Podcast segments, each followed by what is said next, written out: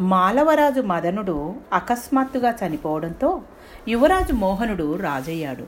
యువరాజుకు పాలనానుభవం లేదు. తండ్రి కంటే మంచి పేరు తెచ్చుకోవాలన్న కోరిక మాత్రం ఉండేది. అందుకోసం ఏం చేయాలని ఆలోచించాడు. కానీ తగిన ఆలోచన తట్టకపోవడంతో మంత్రులను సలహా అడిగాడు.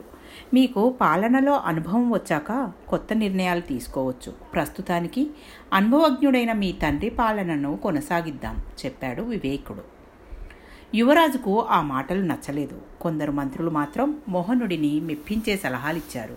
అవి విన్న మోహనుడు సంతోషించి ప్రజలతో సభ ఏర్పాటు చేశాడు. తాము అమలు చేయబోతున్న పథకాలను వారికి చెప్పాడు. ప్రజలంతా చప్పట్లతో ఆమోదం తెలిపారు. మరునాటి నుండి రాజ్యమంతటా పేదలందరికీ ఉచిత ఆహార ధాన్యాలను అందించారు. ఇల్లు నిర్మించి ఇచ్చారు. నిరుద్యోగులు వికలాంగులు వయోవృద్ధులకు ధన సహాయం చేశారు. ధర్మసత్రాలు అన్నదాన కేంద్రాలు నిర్మించి వసతి ఉచిత భోజన సదుపాయాలు కల్పించారు. అలాంటి పథకాల వలన ముందు ముందు కష్టాలు వస్తాయని చెప్పాడు వివేకుడు. యువరాజు వాటిని పెడచెవిన పెట్టాడు. ప్రజలు సంతోషపడటమే కాకుండా యువరాజుని పొగిడారు. అన్ని అవసరాలను రాజుగారే ఉచితంగా తీర్చడం సోమరులకు వరంగా మారింది. పేద కుటుంబాల వారికి ఆహార ధాన్యాలతో పాటు కొంత డబ్బు ఇవ్వడంతో వారికి పని మీద శ్రద్ధ తగ్గింది. మరికొందరు ఇంట్లో వంట మానేసి ఉచిత భోజనశాలకు వెళ్ళారు.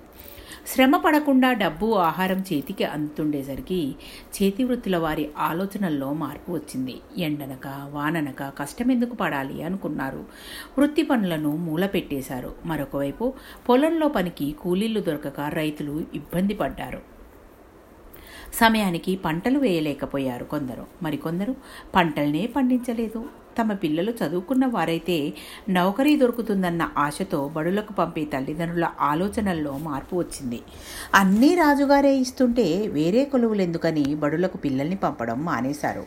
వ్యాపారులైతే యువరాజు బలహీనత కనిపెట్టి పన్నులు చెల్లించకుండా సాకులతో తప్పించుకునేవారు. పని చేయకుండా ఉండడంతో పొద్దుపోక జూదం మద్యపానం వైపు మొగ్గు చూపారు ప్రజలు.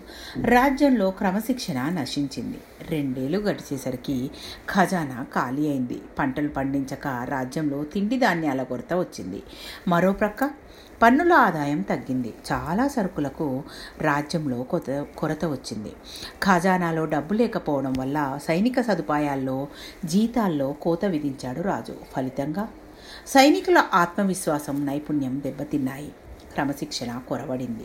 అలసత్వం బద్ధకం పెరిగాయి. మాలవరాజ్య పరిస్థితులను వేగుల ద్వారా నిత్యము తెలుసుకుంటున్న శత్రురాజు సమీరుడు అదే మంచి సమయం అనుకున్నాడు.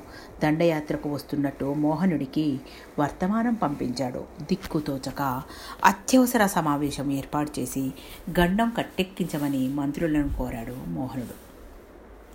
వివేకుడు ఉచితాలను అలవాటు చేయొద్దని విన్నవించినా తమరు వినలేదు. తమ తండ్రి గారు ఇలాంటివి ప్రోత్సహించలేదు సరికదా? శ్రమ గొప్పదనం వివరిస్తూ కష్టార్జితం విలువ తెలిపేవారు. మన మన రాజ్యం సుభిక్షంగా ఉండేదప్పుడు. ఇప్పుడు సోమరులతో వ్యసనపరులతో నిండిపోయింది. మీ తండ్రిలా కష్టించే తత్వాన్ని ప్రజల్లో పెంచుతానంటే ఉపాయం ఆలోచిస్తాను అన్నాడు మంత్రి. వివేకుడి మాటలకు అంగీకారం తెలపడమే కాకుండా తక్షణమే ఉచితాలను రద్దు చేసిన పత్రం విడుదల చేశాడు మోహనుడు. వివేకుడు తన బుర్రకు పదును పెట్టాడు. మొదటి చర్యగా పూర్వపు తమ రాజుగారైన మదనుడితో మిత్రత్వం ఉన్న రాజుల వద్దకు సైనిక సహాయం కోరుతూ దూతలను పంపాడు. తిండి ధాన్యాలను అప్పుగా పంపమని కూడా కోరాడు. తదుపరి చర్యగా ఖచ్చితమైన సందేశం ప్రజల్లోకి పంపాడు. సోమరితనం వీడమని మునపటిలా కష్టించి పనిచేయాలని పని చేయకుండా కనిపించే వారిని సైన్యంలోకి తీసుకుని శిక్షణ ఇచ్చి యుద్ధానికి పంపుతామని చాటించాడు. ప్రజల్లో భయం అభద్రతా భావం కల్పించి వారిలో గూడు కట్టుకున్న పెను నిద్రను వదిలించాడు. మూడవ చర్యగా తమకు మద్దతు నిలిపిన రాజుల వివరాలతో శత్రురాజు సమీరుడికి జవాబు పంపాడు. మాలవరాజ్య పరిణామాలను తాజా పరిస్థితులను తెలుసుకున్న సమీరుడు దండయాత్ర ఆలోచన మానుకున్నాడు. వివేకుడు చూపిన ప్రజ్ఞ వలన ఆపద తప్పినందుకు మోహనుడు ఊపిరి పీల్చుకున్నాడు. జరిగిన దానికి బుద్ధి తెచ్చుకుని తప్పిదాలకు అవకాశం ఇవ్వకుండా మంత్రి వివేకుడి సలహాలను స్వీకరిస్తూ పాలనలో మంచి పేరు తెచ్చుకున్నాడు మోహనుడు. మరి మన మంత్రులు ఎప్పుడు మారుతారో? థ్యాంక్ యూ మీ పద్మజ.